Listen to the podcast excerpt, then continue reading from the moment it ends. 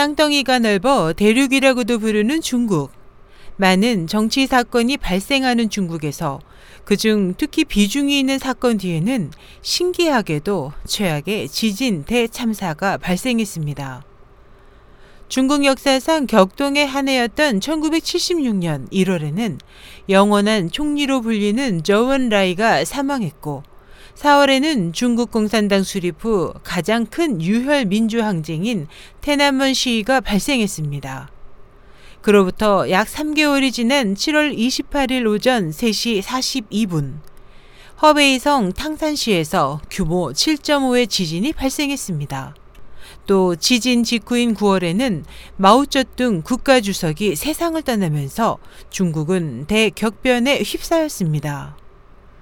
당시 세계 각국은 많은 관심을 보이며 구조팀과 의료단, 원조 물자 등을 준비했지만 중국 공산당 정부는 문화 대혁명을 관통하고 있던 자력 회복을 이유로 외국의 원조를 거부했고 10년간 외국인의 출입까지 통제했습니다.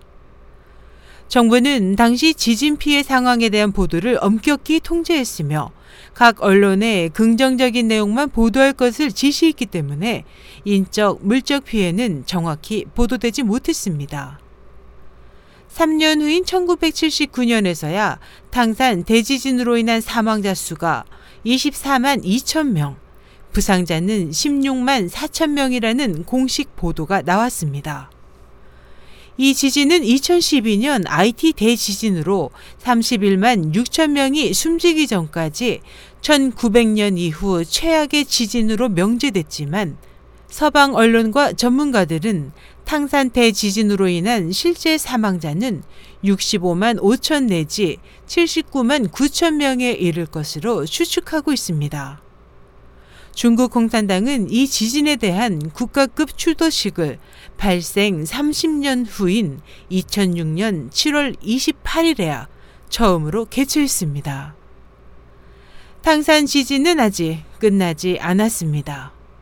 2010년 3월에서 4월 규모 4.1에서 4.2의 여진이 발생했고 한 달 뒤에도 규모 3.2의 여진이 발생했기 때문입니다. 같은 해 개봉한 펑샤오광 감독의 영화 탕산 대지진은 중국 영화 사상 최고의 흥행 기록을 냈습니다. 또 2008년 5월 스촨성에서 발생한 규모 8.0의 강진도 앞서 같은 해 3월 티베트 수도 라사에서 분리 독립 요구 시위로 22명이 숨진 직후에 발생했습니다. 당시 지진으로 8만 7천 명이 목숨을 잃었습니다. SH 희망성 국제방송 임소연이었습니다.